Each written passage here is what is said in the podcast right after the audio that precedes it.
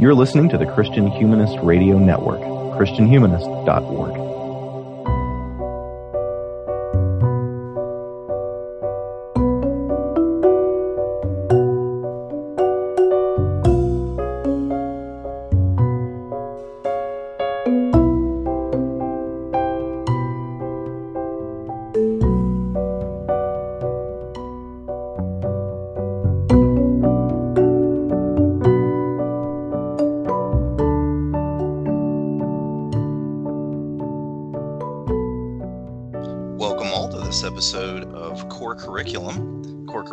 Podcast in which we walk slowly through Columbia University's great books reading list and have nice thoughtful chats along the way. I'm your host this week. I'm David Grubbs, recording from Sugarland, Texas, outside of Houston. You might have heard me on the Christian Humanist Podcast, Christian Humanist Profiles, smattering of other places. And with me is a jovial crew, unlike Odysseus's crew. I hope they survive this voyage. Well, I mean, y'all made it to the end of the book, so I guess you have, right? With me is Coyle Neal. Where are you recording from, and where might they have heard your dulcet tones, sir? Well, if I had dulcet tones, they would have heard them on the City of Man podcast, coming from Bolivar, Missouri, and Southwest Baptist University. Sweet deal. Also, Jay Eldred, where are you, sir? Where might they have heard you? Well, I'm recording from New Bern, North Carolina, the place where the hurricanes always hit. And our listeners probably heard me on Sectarian Review, although I have made appearances on Profiles and the Christian Humanist Podcast as well.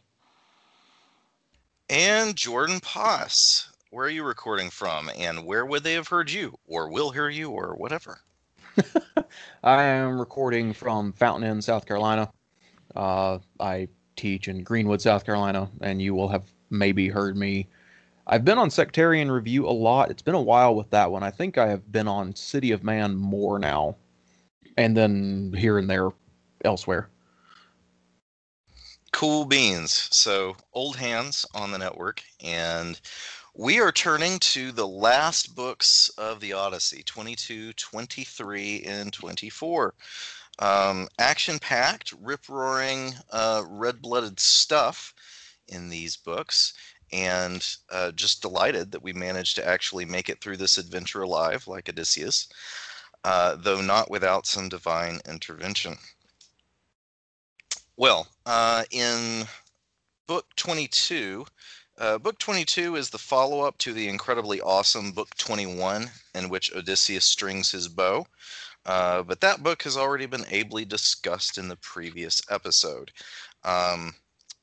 Spoiler, yeah, he strings the bow.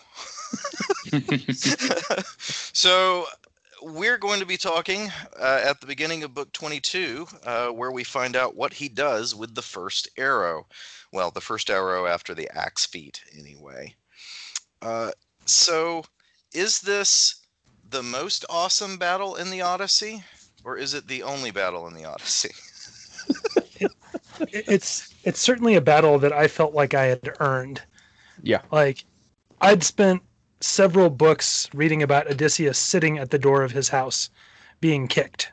And I was ready for something to happen. Anything really, but especially this.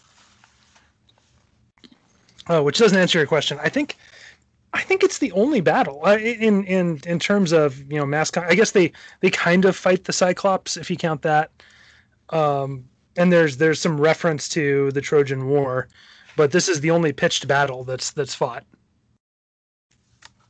Other than punching that one beggar guy, I can't remember any other real action other than monster threats. I mean, is my brain fuzzy, Jordan and Jay, or can you think of anything? I'm racking my brains. Right on. Yeah, go ahead, Jay. No, I would agree. It's been 21 books of suspense, and now we're finally getting a payoff. Yeah, if there is any other description of combat, like qua combat, it is in a flashback. So I mean, you know, rereading this for the first time in a decade, I was surprised to realize what a compressed time frame it takes place across. I mean, if you really track, you know, there's the first four books like the Telemachy, and then you pick up with Odysseus, who's sitting on a beach, and he essentially, you know, makes an overnight trip to the kingdom where they give him a hitch, you know, give him a ride back to Ithaca. He spends like 2 days there, and basically 2 days in Ithaca before revealing himself and taking back over. So I mean, this is about a week as opposed to, you know, a couple months of the Iliad. But it is very, very rich because of that in medias res structure, again flashing back constantly. There's some of that in the Iliad too, but the Iliad, so much else is happening in the present time frame in the Iliad that you kind of lose sight of any flashbacks. I mean, the Odysseus's journeys take up like the middle four books of the poem, something like that. Yeah, 9 through 12. Yeah, so I mean, and again, rereading this again, older, maybe wiser, I don't know, at least more experienced, and with, you know, having read more, having written more, I was really blown away by Homer's, you know, manipulation in a you know, in the good connotation of the word, his manipulation of suspense, like y'all were talking about. This does really feel earned, and the kind of silly comparison that I make when I'm describing the Odyssey to my students, who have almost none of whom have actually read, even if they've heard of it. I compare it to like the climactic battle in Taken or something, where, you know, you've watched, you know, the just absolute tidal wave of righteous rage that you finally get to purge out of yourself after having seen Liam Neeson, you know, slowly work his way through this just string of horrifically bad people, finally to take out a whole bunch of them at the same time and save the day. I really feel like, you know, seeing a hero overcome that kind of abuse on that kind of a journey and finally slaughter his enemies is really narratively satisfying anyway. I actually had a question about that, but I don't want to derail the conversation. So I can hold on to it, but don't let me forget. Okay. I've already spoken too much, so if you want to do that, go for it. I was curious if you guys... If you guys felt that everyone who died deserved to die and deserved to die in the way they died. Like, was this actually a book 22 anyway, right? Was book 22 just recompense? Yeah. Not always. Well, if we're going to say, well, I think maybe there's one useful distinction, the suitors versus the household. Right, so that's kind of two different movements in this book. So maybe treat them separately. I guess first, are there any suitors that maybe shouldn't have made the cut? I'm sorry, that's just coming out of my mouth. I'm like, terrible. Oh, it's awful. I'm a bad person. Well, there's the one guy, and his name is slipping my mind because all of the suitors' names, with the exceptions of Antinous, kind of run together after a while. But there's the one guy who's kind of a moderating influence on them and kind of scales, you know, rolls back some of the worst of their behavior. He doesn't succeed in keeping them from trying to kill Telemachus. He doesn't succeed in keeping them from abusing these guests. And it gets us actually kind of into a question we asked repeatedly in the Iliad, which was, these are people making choices, and yet fate also plays a role. Because that guy explicitly, and I think it's earlier than in the books we're talking about, it's explicitly said that he has a choice in all of this, but he makes a choice that is in accordance with his fate anyway, because it has already been fated that he's going to take a spear from Telemachus. Right. Which raises interesting questions of its own. I mean, it's interesting... I mean, one of the running themes through the entire book is the claims and the stakes in hospitality. And you will never find worse house guests than the suitors. I mean, every convention of hospitality, they don't just violate, but gleefully violate. They make a game of it, you know. And in in a society like this, hospitality is one of the only things that actually holds everything together. I mean, you can still see this in, Afghan mountain tribal societies, that kind of thing, where the claims of hospitality are literally life and death claims. So at least speaking within the context of Odysseus's society, I think, yeah, I mean, the suitors get what they've been asking for the whole time and definitely richly deserve. Right. I mean, certainly in a book about restoring the household and putting it into its proper order, right, after this horrific war, they are the people who are the cause of chaos in the household, at least to some extent. Which is also an act of sacrilege, because right. I mean, hospitality is, and hospitality is linked to the claims of the gods many times as well too, where, this is a good reminder for me because I forget about this sometimes, but I mean, the gods demanded that you take care of beggars too, even in Greek society, and you see that flouted all the time. So it's not just that these guys are using the material, right, eating out the substance of Odysseus's household. I mean, they're doing this in a way that violates the commands of the gods as well. And Odysseus is, the divine instrument of, both restoring order and he's doing the Furies' work for them, right? Yeah. I mean, they're bad guests and they're bad hosts. Yes. So mm-hmm. So they manage to offend on both sides of the equation in absolutely egregious ways. Mm-hmm. I think the guy that you were thinking of, Jordan, is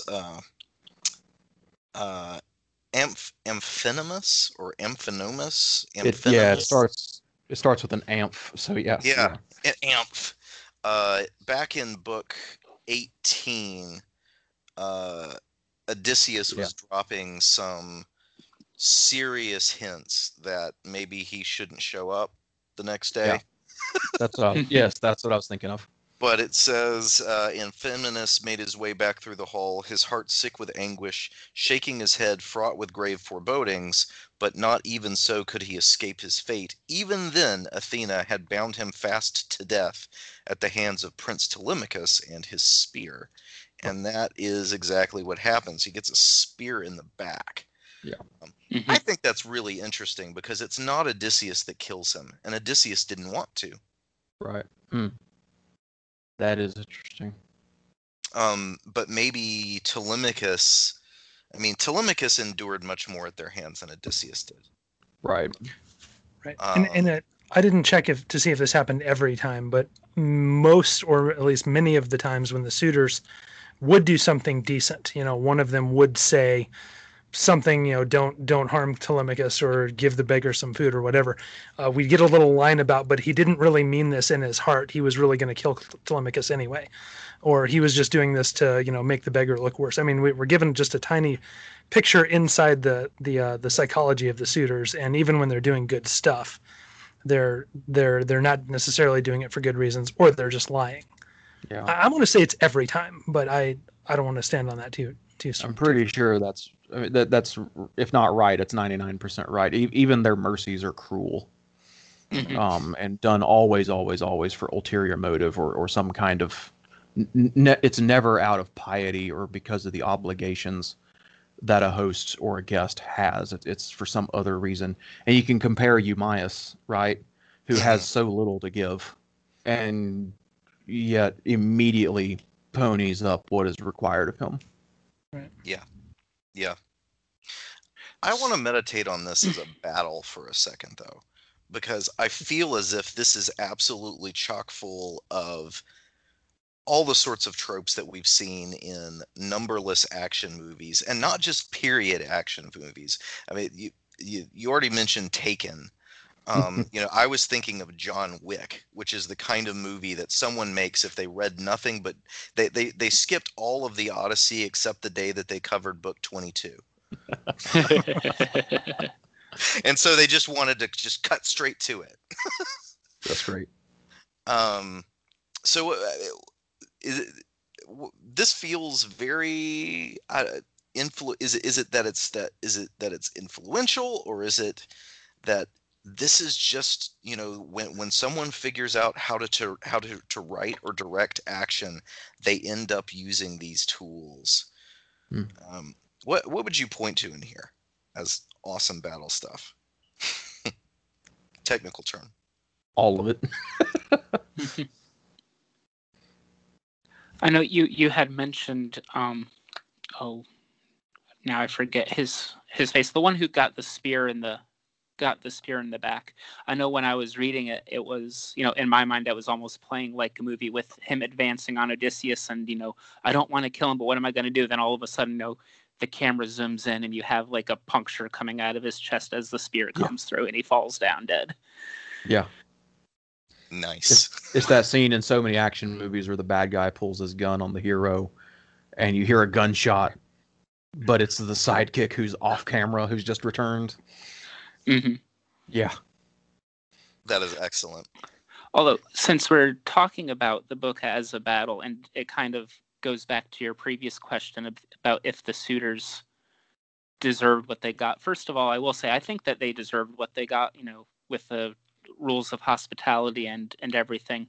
But if we're going to treat it as a battle, what of the custom of begging for mercy in battle? Because we do have Leiodes, pardon my Greek, we do have Leiodes who begs for mercy from Odysseus, and much like Achilles back in the Iliad, Odysseus has no compunction for that and cuts him down. So, you know, if it is a battle, has Odysseus acted as he should, even if the suitors didn't? Although, Medon does get shown mercy, so there's someone who doesn't and someone who does. We get a picture of each. Mm-hmm. So I guess the question is, did one of them deserve mercy and one of them didn't? One of them not. Yeah, that is a good question. Yeah, I find really interesting. Well, the death of Antinous is cool. It's slow mo. Yeah, you know, like from the time that Odysseus aims the arrow at him in something like line 8 to when Antinous actually hits the floor, it's something like 12 or 13 lines. Yeah, arrows move faster than that, so I consider this a slow motion shot. Yes. We've got, and it's deserved too. Yeah. And that's what you want in an action scene, when the bad guy gets it. You want to be able to relish it. That's one of the flaws in The Dark Knight Rises, and when Bane gets killed, he's just like blown off the screen, and then you never see him again. And that's too fast. And that's a good example of Homer's skill in pacing, because, not to keep backing up, but right at the tail end of book 21, you know, there's this long build up to him, you know, all the suitors try the bow, and they, you know, they even like get lard out and try to, you know, grease up the bow. And finally Odysseus gets it, and he goes over it and he inspects it. And then boom, like half a line, he's got the thing strung and with an arrow knocked. And it's, you know, it's so this is, you know, we kept talking about the Aristeia in the Iliad last year. Books 21 and 22 are kind of Homer's Aristeia of tempo, you know, as far as, you know, governing the unfolding of the action. And something that struck me throughout the book, but is definitely on display here, talking about like action movie tropes, is something that you also see throughout the Iliad is this. It's hard not to talk about it in cinematic terms, like this intercutting of wide shots and extreme close-ups, you know, mm-hmm. insert shots. So the one that jumps immediately to mind is from several books back, though, when, is it Eurycleia, the nurse? You know, she's washing Odysseus and finds the scar. And you actually get the little detail that she looks up and drops the wash basin, which you can immediately see that edited together in your mind, right? And you get that mm-hmm. throughout here. You know, you get the drawing of bowstrings and the grabbing of weapons, and, you know, the one guy who keeps sneaking into the storeroom and back out with equipment, which, you know, immediately changes the dynamic of, you know, who has the advantage on which side of the battle. And it's really masterfully done. And, you know, having tried to write action scenes as well, you can't get much better than this 3,000-year-old poem. And even the very beginning of book 21 or 22, my translation says he vaulted onto the threshold. I can't picture that because I'm not entirely sure what that looks like. So I kind of substituted in the dining room table and then started shooting arrows at people. And it's somehow he was standing on the door and firing arrows. And it is very much an action movie scene while they're all running for armor. Yeah. We also have the trope of overturning tables and using them as shields. Yes. And 20 against one odds, everyone shooting at Odysseus and all of them missing. They all embed themselves in the door frame. Yeah. Yeah, that's just classic stuff. I love. You mentioned the goat herd Melanthius, who knows a back way to sneak into the strong room. Mm-hmm. I'm reading Fagles. I don't. Usually we've been announcing what our translations are. I forgot to ask about that. Well, life goes on. But Fagles describes him as crawling through. Where's the line? He's crawling through smoke vents, I think was what it called them. A hatch, a smoke vent of some kind, and as soon as it described it, I thought, okay, now I just see John McClane crawling through the ductwork. Oh gosh, yes, top of page or roundabout line 151.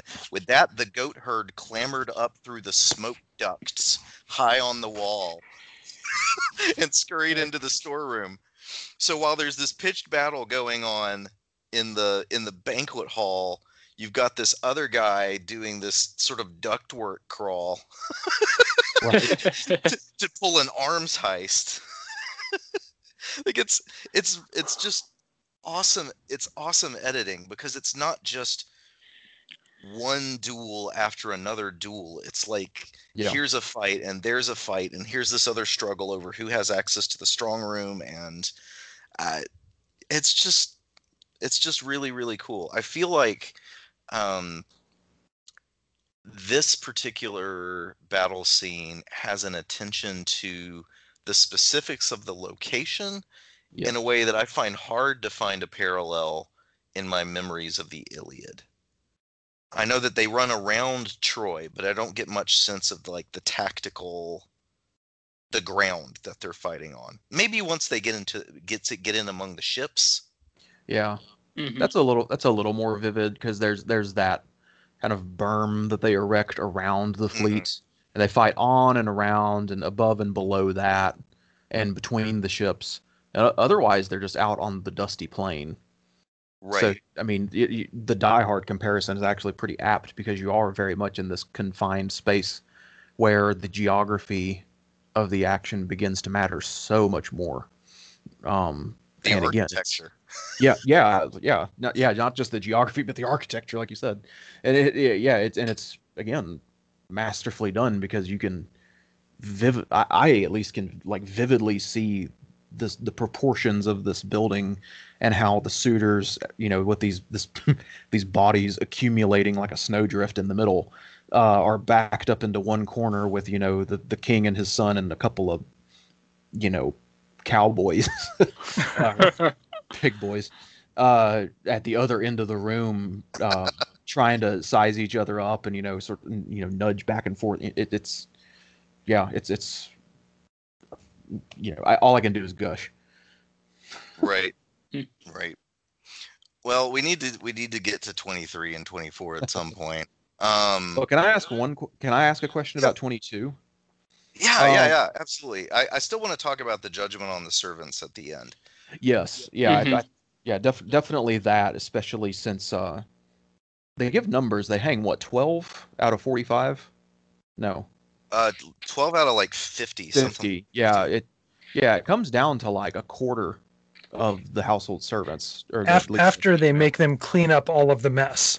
Yes. Right. They have to scrub the place down and remove the bodies and do all of the dirty work, and then they execute them. Yeah, it's savage. The question, well, maybe we should deal with that first, but my question that we can come back to, I'm not precisely sure what I'm supposed to be picturing when he cleanses the house with fire. Because, you know, I'm using Fagles too, and at one point he talks, you know, he says Eurycleia brings him fire and brimstone. Fagles translates at least part of it, fumigating the house, as if he's setting off like a bug bomb or something. So I'm not. Is that just kind of like allowing smoke to sort of waft that coppery slaughter yard smell away, or is he literally burning something? So the first time I read this, I definitely pictured like a blowtorch, like cleansing the house. Like the servants he executed didn't get the blood cleaned off well enough, so they took care of it that way. My impression, you know, now being 20 years older, is that this is kind of a ritual cleansing. Like it's like a kind of like an Old Testament sprinkling with blood type situation. Yeah. It's not necessarily burning everything, because you know, you wouldn't torch your house after you just got it back, right, but rather like a candle and incense or some version, some variation on that. I don't know if that's right. That's more how I would read it, though. No. Thanks for that, and that makes perfect sense given, you know, we've talked about the sacred aspect of all of this as well. That would tie in perfectly with that. Sorry, Jay. Yeah, that's the way that I read it. I'm using Fitzgerald's translation, and in that one, Odysseus asks for brimstone and a brazier, so that would make more sense to be of a purifying ritual. I know in my mind I was thinking it was similar to the way some people might burn sage today. Hmm. I mean, when you guys ask your wives to bring you brimstone, what do they bring? Sulfur samples. Essential oil brimstone, right? Bath and Body Works. Pretty stinky. I was thinking I know that smudging tends to be associated with Native Americans, but I would not be surprised, given, you know, kind of the uses of incense and smoke and fire in just rituals and in cultures throughout the world. The idea that some kind of purification through the use of fire and smoke would be something that we would find here. That isn't really something that I dug much into. But now that you draw my attention back to it, that I feel like that's actually kind of a cool note at the end of it. It's as if this house has become ritually unclean. Yeah. It's not just that it's bloody; it's that a lot of people died there, and he needs to not only, you know, clean up the physical evidence, but he also needs to in some way purify it spiritually, even. Yeah, mm-hmm. And the violence is just the capstone on the sacrilege. I was going to say, it's not just the violence. It was everything leading up to the violence. Yeah. I mean, how do you get Telemachus and Penelope to live in that house anymore? You know, like that's, you need some serious cleansing from previous associations in order for that family to continue to occupy that space that was so, tainted by abuse. Mm-hmm. So the execution of the servants, the prophet gets it, but the poet doesn't. I don't know. I mean, maybe that's kind of the singer of the poem. you can't kill the Homer stand-in.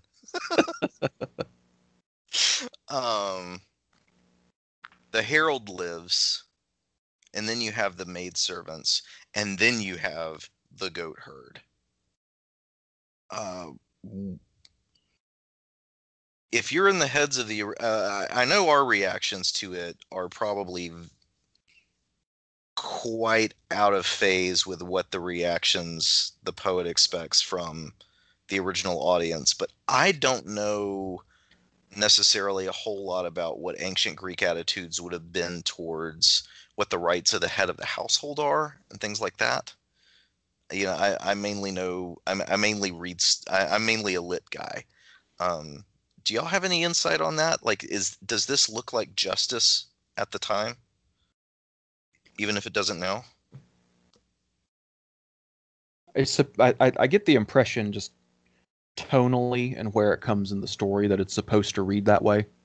So when I read it, I mean, yeah, it definitely, even as much as I was cheering on the absolute butchery of the suitors, that part I had forgotten about, and it sat very differently with me. So I was trying to put myself in that headspace and understand it from the inside. And again, I'm the nearest thing that I can come to this, and there's probably parallels, maybe not exact parallels, but at least in Roman society, the paterfamilias literally had life and death power over his household. And of course, the Latin word familia means household rather than just your literal nuclear family. It was very rarely exercised that a paterfamilias would have a kid or somebody killed, but they could. So I'm guessing, especially in the much more tenuous Bronze Age society of, radically decentralized and balkanized, Mycenaean Greek world, I'm guessing there's probably at least some kind of parallel authority that Odysseus has, because he's not only the head of the household, he is the king. And I also read this as well as, it wasn't, there's really not, individuals are important, but of course they're part of something larger, and that's one of the running themes of the entire poem. And in order to restore order, Odysseus is having to deal with betrayal. And these are people, and in at least one explicit example, one of the maids is abetting the suitor. She's not just sleeping with the guy. She's actually trying to help them actively take over. And if that's if we're meant to read that across the other 11 who are executed, that begins to make a certain kind of sense.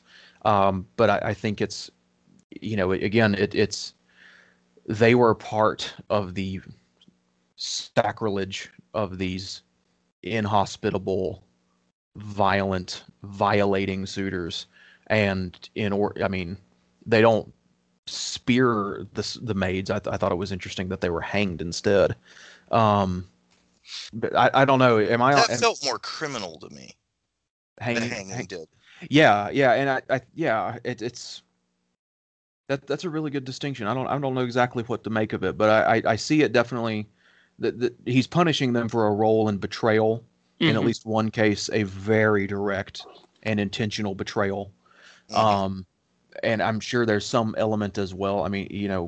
If they abetted the violation of his household and his kingdom in that way, can he ever trust them again?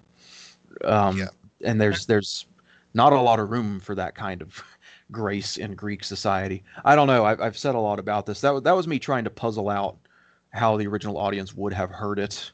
Again, understanding Odysseus as a hero and trying to see how this fits with his heroism and with the justice that is clearly supposed to be meted out through the course of the entire book. I don't know, Coyle, Jay, what do y'all got? I took kind of the lazy man's lowbrow reading of that. He hanged them because they were the maids and there would be no one else to clean up the mess if they'd done anything else. It was just a less messy way to kill them. They had to clean up everything. So that was kind of my read on it. Lousy. Well, it occurs to me one last thought. It occurs to me that a parallel that occurred to me from modern history is the way female collaborators with the Nazis were treated after the liberation of France or the Low Countries. You don't get a lot of, and that's where I went with that. Yeah, you don't get a lot of lynching, but you absolutely get public humiliation and ostracism, Well, and I think it's, I think you're right to point out that Odysseus is a king. So at least in terms of what was he, the goatherd or the guy who was on the side of the suitors, goatherd. Right? So the suitors at least are nearer to the aristocratic level of Odysseus. The mutilation of him, I assume there's a class element there too. We're not told, we're just kind of told that this happens and they move on. But I assume that it is worse because he is someone who ought not be betraying Odysseus. They all shouldn't be, but he especially shouldn't be. Yeah. Well, it says they hauled him out through the doorway into the court. They mutilate him horribly. and then they washed their hands and went inside to join Odysseus. Odysseus isn't one of the they. Telemachus might be one of the they, because Telemachus is the one who you see. Telemachus is the one who hangs the traitorous maids, not Odysseus. Telemachus is the one who does that. Right. So is it the cowherd and the swineherd who go after the goatherd? That, because we've seen Odysseus, you know, sort of preside over the execution of the suitors, and then Telemachus presides over the execution of the traitorous maids. I don't. Maybe it's their turn. What were you going to say, Jay?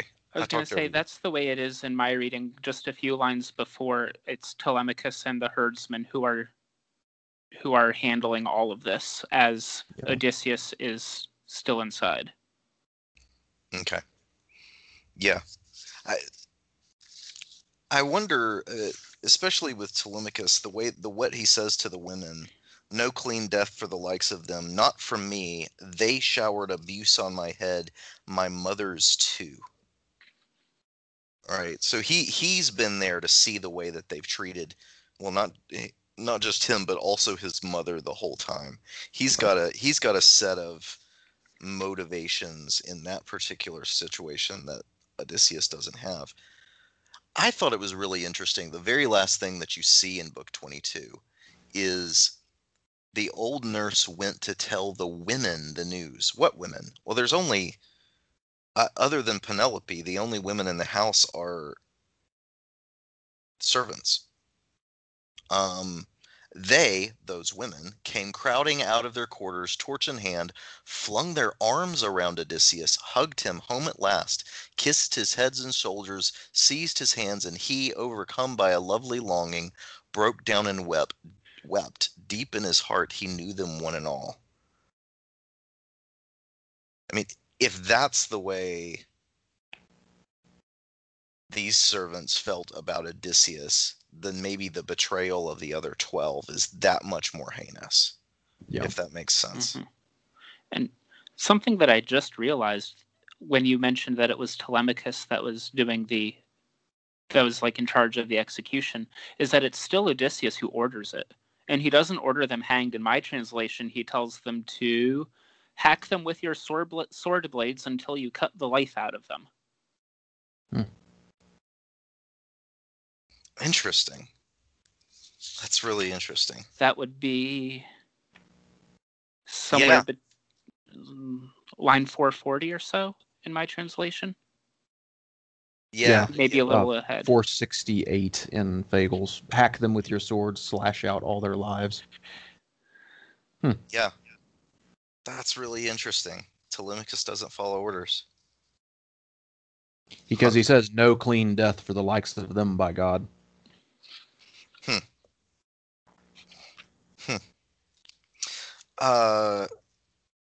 Book 23 is, probably one of the most classic scenes in the Odyssey is the testing of Odysseus by Penelope. Mm-hmm. They don't have DNA. They can't take his fingerprints. There's no biometrics at this time. So she has to come up with a foolproof identity test for being Odysseus. Who is more clever in the Odyssey? Is it Odysseus, or is it really Penelope the whole time? Because she just seems so brilliant to me in this book. Interestingly, I wrote down the same question. What do you think, Jay? Overall, I would have to say Penelope. Mm. I think she's just more clever. I mean, she held off the suitors for how many years? Yeah. Odysseus, although he's often called cunning, he more often than not relies on strength rather than wits. Yeah. He lies a lot, but they always seem to be the same. Like he's got, you know, about four or five different times, maybe. Maybe it's less than that, but it feels like in Ithaca he keeps telling people another hard luck story again and again and again, and each time the hard luck stories, they all sound very much alike. But I agree, Penelope is just very successful for a very long time. Yeah. In a high stakes game where she literally has no recourse to force. Yeah. They seem like a well-matched pair. That's exactly what I was going to say. Is I don't know who's more clever. I just think they're a brilliant match. I mean, they are perfect together. And like you said, she does not have recourse to violence or the use of force to drive away the suitors, and manages to hold up under that pressure. Also, not losing anybody, because Odysseus struggles even to maintain control of his men, which, you know, half of his problems are not really his problems, but he's got to deal with that. I think they're a brilliant match. And they're, when he finally passes the test and convinces her, I teared up, and I was not ready for that. Yeah, that moment affects me so much, because she's had to endure so much. She's had to stand so strong for so long. Mm-hmm. It's just really, really cool. Really, really cool. It's definitely one of the happier homecomings. Yes. Yeah, I've been way better than Agamemnon. Yeah. Penelope's no Clytemnestra. Well, or vice versa. Right. Yeah, and she's certainly understanding, even when he tells her, "Hey, I'm not done. Right, I still have to go on this one more trip." Right. Which he doesn't go on in this book, but at least tells her that he's going to have to. I love that. That's almost the first thing he tells her. Mm-hmm. Like that feels a more compulsively deceitful. The more compulsively deceitful Odysseus that we get to see in most of the epic might have dissimulated about that, but not with her. Mm-hmm.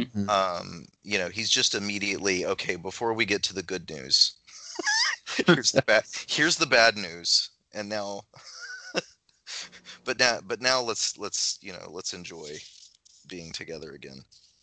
I love that she demands to hear the whole story, and he literally has to sit here and do, like, it starts about around line 355 in the Fagles, but she makes him retell what was basically books 9 through 12. Right.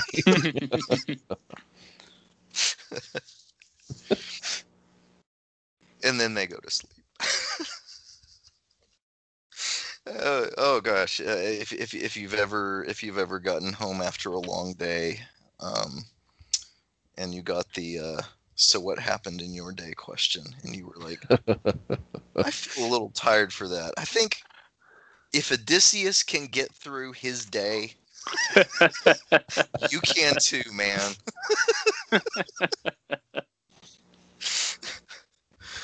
Oh man. Let's see. Well, book 24. Sorry. Before we jump on to book 24, do we want to talk about the bed at all? I was just thinking that. Yeah. Okay. I love that bed. Well, I'm not sure if I love it or not. Like, I love the idea of it. Yeah. But it also sounds like it's going to be full of dirt and bugs. Am I crazy? Termite bag. Jason, I mean, you're not crazy. I had a family member that, I'm not saying that, you know, they had a bed like Odysseus, but they lived in a true log cabin, and the bugs were awful. Yeah, so I can only imagine. I imagine in this world they're used to some of that. Sure. They do have a dog lying on a dunghill right outside the door. Yeah. Yeah, I did. Just said, like, they have a dunghill right outside the door. I do like the symbolism, though, because it is an olive tree. And that symbol of peace and Odysseus finally coming home and, well, making peace. Yeah. And literal roots in a poem that is so much about reuniting a family and restoring order and ensuring longevity and the handing on of things. Yeah.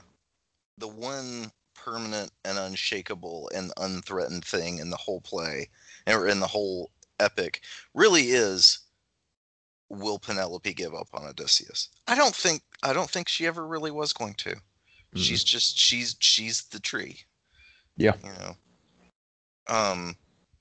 I like your point, Jay, about the olive as the symbol of peace and carrying the olive branch as that.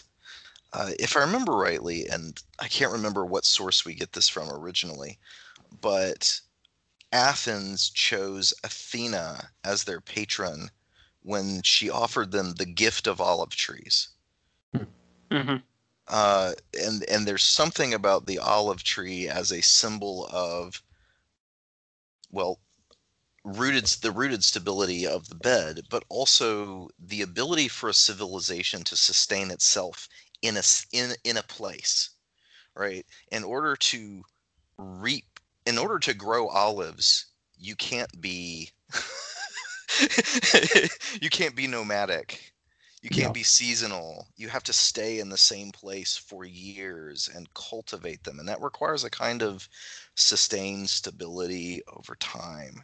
And there's something about the olive tree and the virtues that Athena means especially in the later Greek culture, that I think that's a good sign at this point in the epic, that finally Odysseus has returned to a place in his story and a place in his world where maybe some kind of sustained peace over time can happen. And we haven't seen a lot of that in the Homeric epics, really. Yeah. Except maybe Phaecia, but then they got a mountain dropped on them. Well, something about olive trees as well that's not mentioned, but they're, once they have put down roots and are mature, they're almost impossible to kill. They're almost impossible to destroy. They are very difficult to cut down, and they're deeply, firmly rooted to the landscape. That fact about olive trees. Some years ago, I did a Profiles interview with Victor Davis Hanson about his book about World War II. But I know him primarily as a classicist and a military historian of ancient Greece, and that is the question that got him into that. Was, he would read in Thucydides about armies marching into olive groves and trying to destroy them, and having grown up on a farm with those kinds of viticulture and olive trees, he knew what backbreaking labor it would be to kill even one olive tree. So the fact that it is specifically an olive tree, you've got the sacred there, and also very practically you've got something that once it's mature, it is going to be like a rock.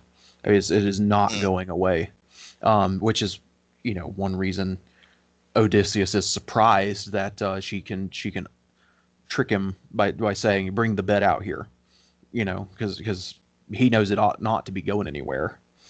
And I also like that, it's easy to, kind of the easy route, since this is the last episode of this particular book, even though we aren't to book 24 yet, but an easy route that I've heard of over and over and over again to kind of poke fun at the Odyssey is to talk about Odysseus's sex life. And of course, one of the first topics of conversation he and Penelope get to is that, right? Because it's, it's been 20 years. But that is the fact that, Athena is there and the olive tree has those sacred associations, and it is, central, and it is not just sacred to Athena. That room is sacred to just themselves. Mm-hmm. It is holy in the sense of set apart. I mean, there's so much going on with that bed, that it's not just about Odysseus having had to wait a long time. It's you know, there's something else that has to be restored by retiring to that room.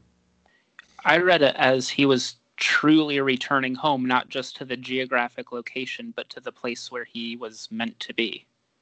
Right. Yeah. Yeah. I mean, we've seen him longing for this, not just this geographic or architectural, but this familial and relational space. We've seen him longing for this since book 5, when he first opened his mouth. Yeah. And here he is. Mm-hmm. Book 24, in the Fagles translation, it gets titled as Peace, which,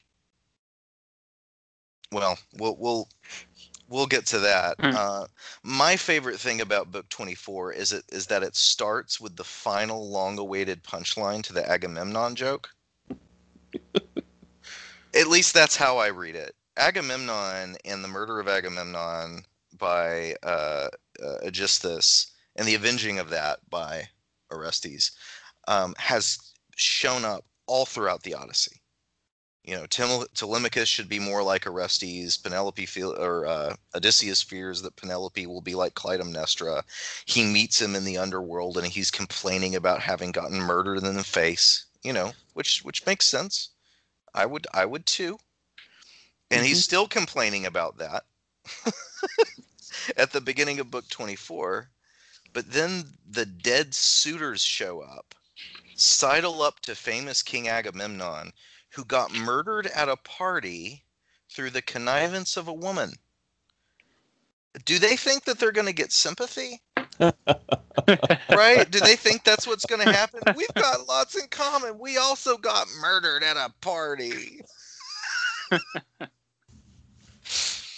But his reaction after they share their hard luck story, his reaction, line 210 in Fagles, is, "Happy Odysseus, son of old Laertes, mastermind, what a fine, faithful wife you won. Not like Clytemnestra, she murdered me." And then we leave him. So all I could see in that moment is just those poor, sad suitors thinking they're going to get some sympathy from the one guy whose story they think is like theirs, and all he can do is cheer on the title character and then start complaining about how he got murdered again. It's hard not to imagine that as a Far Side cartoon. You know, the Far Side cartoon set in hell. With the, you know, it's like, even the coffee's cold. Like it's hard not to imagine it looking like that. Yeah, I'm glad you mentioned that. I did not make the connection, the parallel arcs of the suitors to Agamemnon, because both of them committed acts of profanation. Agamemnon raping and stealing away Cassandra. Both of them, you know, violated rules of hospitality and household norms. Yeah, wow, that's a really rich vein that I am definitely going to mine that next time I go back through it. Well, they're boorish and deeply unsympathetic. Yes. When I teach the Odyssey to in a sophomore survey that I pretty much teach every semester, we read the Odyssey and we don't read the Iliad, and so the first time we encounter this discussion of the murder of Agamemnon, I have to explain to my students, this Agamemnon guy is a guy that literally the first thing you learn in the Iliad is that you hate this guy. And to get to the beginning of the Odyssey, and the first topic of conversation is how he got murdered. Like, there's a little part of you that's like, a little part. Mm. I mean, it's horrible, it's awful, but, like, I don't like Agamemnon. No, he's hard to like. Okay, I must be odd then. Not that I would want to be friends with him, but I don't know. I don't think he gets the hate he deserves. That's just me. Oh, you think he deserves more hate? Oh no, less hate. Oh, sorry. He gets more hate than he deserves. Okay. Yeah. He has his strengths. That might come out wrong. I think we talked about this when we did the Iliad last year, but Agamemnon has his strengths. He's a king for a reason. But especially when he begins conniving against Achilles in such an underhanded way, so that it is he that's ultimately responsible for plague and all of this other misery. You know, it does all come back on him. And of course, you've got the whole Cassandra thing. I feel worse for Menelaus because he's got cuckolded, you know. I don't know, not to relitigate the Iliad. Well, and the Orestes. yeah. Well, and neither, I don't remember in the Iliad. I know the Odyssey doesn't bring Iphigenia into it, right? So he's worse in some ways in some of the later stuff. So yeah, sorry, Jay, I disagree with you on that one. He's what can I say about revisionist literature? You know, yeah. Anyway, I think this is really funny. Hey, we have anything that we want to say about the reunion with his dad? I was finally happy that he didn't that he managed to actually break out of the lie finally. Yeah, I didn't understand the lie in the first place. In other words, why? It feels really cruel at this point, doesn't it? Or at least gratuitous. Like, what's the point of keeping up this charade? Well, I guess part of it is that they don't want word that Odysseus is back to get out because they've got all these dead suitors in the courtyard. Yeah, but you know, but they're still covering that up. I don't know. Sorry. So what were you going to say, Joe? I was going to say, at least in my translation, the way that it appears is that while Odysseus is still deceiving his father, word is already getting out to the rest of the town of what's gone on. Now, I could be wrong in the way that I'm reading that, but that was my chronology. Yeah, I think you're right. Let me see. Yeah, it's simultaneous action there. Yeah. So not that Odysseus necessarily knows that. I mean, right. My read on the lie was he was going for like the big reveal. Like he was trying to build up the, you know, surprise, it's me, your son moment. And doing that in part by driving this despair slightly deeper.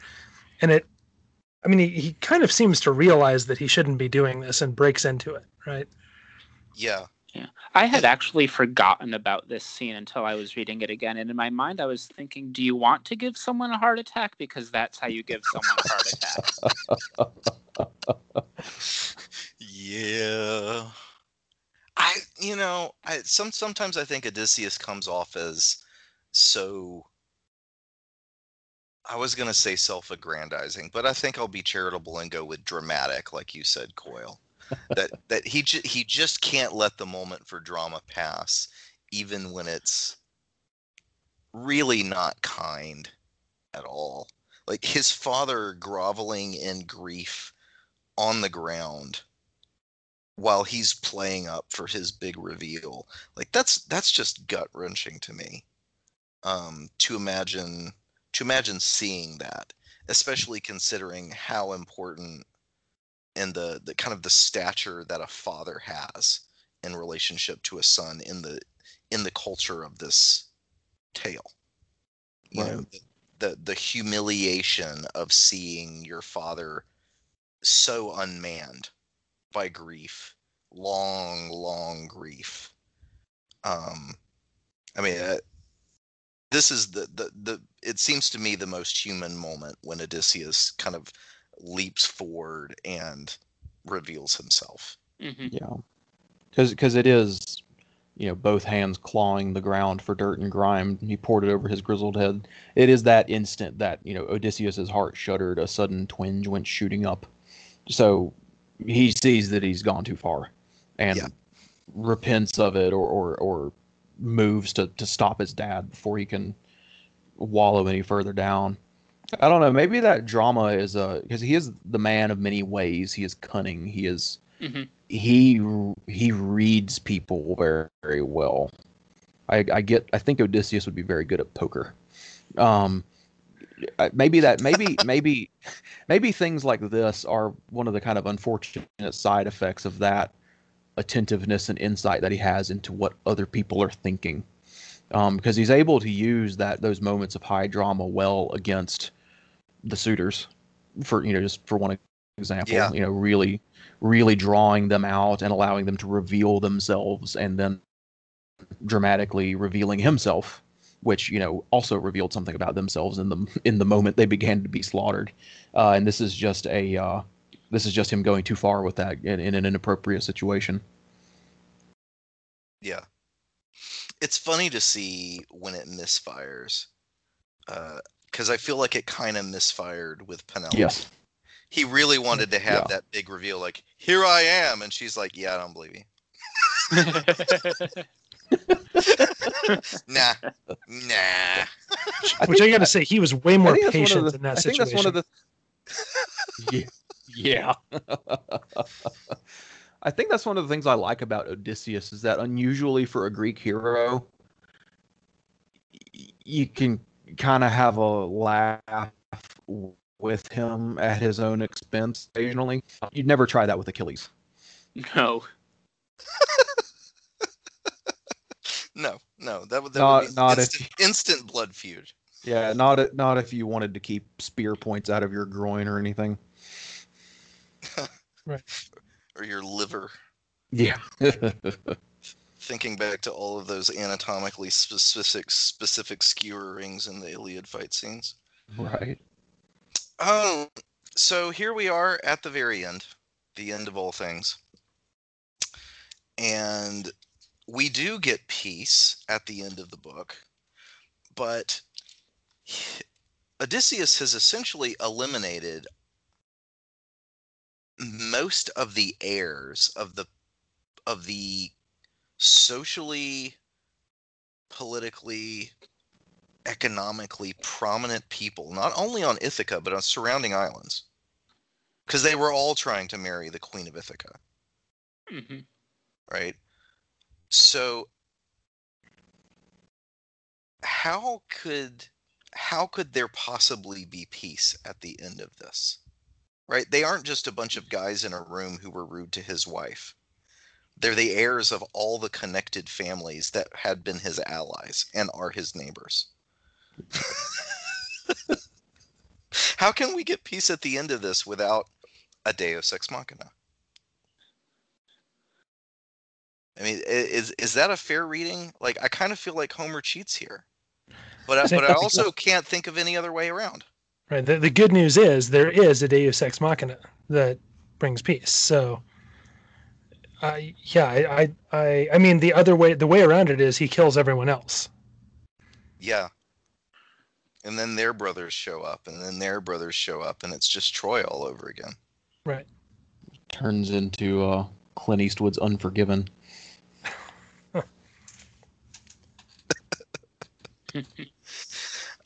Is this the first use of a mind wipe in fiction to resolve a problem? Because, you know, typically I kind of fast forward to the end, and then Athena tells everybody stop fighting, and then in the form of mentor, she makes pacts of peace. But about... a little less than 100 lines before that, Zeus had said that what he will do after that is that both sides will seal their pacts, that he shall reign for life. This is around line 534 or so. And then let us purge their memories of the bloody slaughter and of their brothers and their sons. Let them be friends, devoted as in the old days. Do you think that's literal? Like he's literally gonna make them forget what happened? I didn't read that as literal. I read that as we'll forgive, right? We'll pass it over. We won't think about it anymore. That was my understanding as well. Yeah, that's the way I want to read it, as kind of a water under the bridge sort of attitude. I don't know though. Okay, but I like the sort of Jedi. Like, these are not the Greeks you're looking for type thing. I mean, there's something to that. See, I'm just imagining after Athena gets everybody to calm down that she does some kind of, like, Men in Black Flash thing. and says, "You're all friends. None of you have sons." Your sons were all killed in the swamp gas explosion. Okay, Blue Book. Yeah. Okay. Okay. Maybe I'm being a little bit too literal there, but I remember the first time I read that line, I was like, "Holy crap! Is that the way out?" Because I have a really hard time imagining, like, oh golly, I mean, for just years and decades thereafter, every time you're kind of out in the market or in some kind of public council or whatever, all the same age guys around you, like, you killed their sons. That's, yeah. So yeah. I finally found it in my translation. And the note that I had made when I read it with Zeus speaking, he said, "We, for our part, will blot out the memory of sons and brothers slain." For me, that meant that they wouldn't that the gods wouldn't necessarily rile up whomever the way that they had kept the fight going in Iliad. Ooh, that's interesting. I hadn't thought about that. The ways that the gods function to keep arguments alive. Right. I like that. Yeah, that's good. Yeah, especially because it took a similar act on the, between the gods themselves to get Odysseus permission to go home in the first place. So it's almost like this is the kind of mortal level equivalent of settling those scores. Yeah. I mean, it's interesting because back in Book 22, after Odysseus kills Antinous, sort of the next suitor in rank tries to start peace talks right then. Mm-hmm. Says, "Hey, you killed Antinous. He really was the worst." And all the suitors nod. Yeah, he was the worst. So we're going to pay you back and go home and we're cool, right? They're not cool. But it is interesting to me that there are no terms of peace until Odysseus wins, and then terms of peace. But that's Athena's terms. You know, that's how Athena is working in this. I mean, she even makes sure that, like, old Grandpa Laertes even gets some points on the board before she calls the truce. Mm-hmm. You know, so Team Odysseus gets one more goal, and then stop, and now stop. You know, so it's like a grandfather, father, son. You know, they have their moment, their big hero moment. But now peace. But we know it's not going to last because he's still got to go pay Poseidon back. Yeah. Yep. Yeah. But the his home is now in order, right? There's peace in the household, which is the big point of this poem anyway. We are left, presumably the Greeks would have known the other epics that dealt with his later journeys, but we know that Ithaca has been restored. Yeah. Mm-hmm. Because he knows what to do to satisfy Poseidon. Right. It's the story of him scoping out how to deal with the Ithaca situation that takes up so much of this book. Right. You know, I feel like that's a great way to close out this discussion, because in a strong way, the resolution of what was happening back at home always had much higher, at least in my reading of it, much higher emotional and dramatic stakes to it than really the fate of Odysseus itself. Mm-hmm. You know, if it was just the pleasure and pain of Odysseus that was at stake, we could have left him on, you know, Calypso's nymph love island. Right? Like, he was not happy, but, you know, he was fine. he was physically safe. He would have been a god if he'd stayed. Right. Like, he gave that up to go home. Yeah, so the first two books are not about making us feel bad about Odysseus. They're about letting us know what the stakes of Odysseus' absence are for everyone else in his life. Mm-hmm. Right. And now that's resolved. That's a great place to end. So now he can go back to Calypso's Island if he wants to. No, we know he ends up sailing to Mount Purgatory. I was going to say Dante lets us know what really happened. The next thing. The disappointing sequel. The very disappointing sequel. There is an expanded Odyssey universe sequel that follows the adventures of Telemachus thereafter, and I think he marries Circe. Interesting. Which is weird. It's deeply weird. There's a very Indiana Jones and the Last Crusade vibe there, if you know what I mean. So, yeah. Well, this has been fun, gentlemen. Yeah. Any last fond farewells we want to bid the Odyssey in this, not just the end of our episode, but the end of this season of Core Curriculum?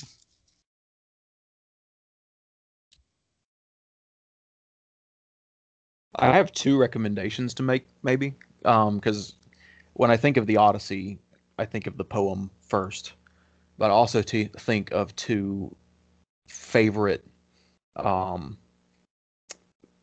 book and a movie, each of which was inspired by the Odyssey, that I just adore. The book is Cold Mountain by Charles Fraser, which is a Civil War novel about a soldier coming back from the siege of Petersburg. And running into cannibals and all kinds of other very human monsters along the way before reuniting with his beloved and trying to set things to right. But it is set things to rights. But it is very different in many ways from the Odyssey. But it was apparently inspired by it, and you can see that in its DNA. It's been a long time since I've read it, but I really love it, and I'd recommend that. The movie is a disappointment, other than the soundtrack, so don't watch it, read the book.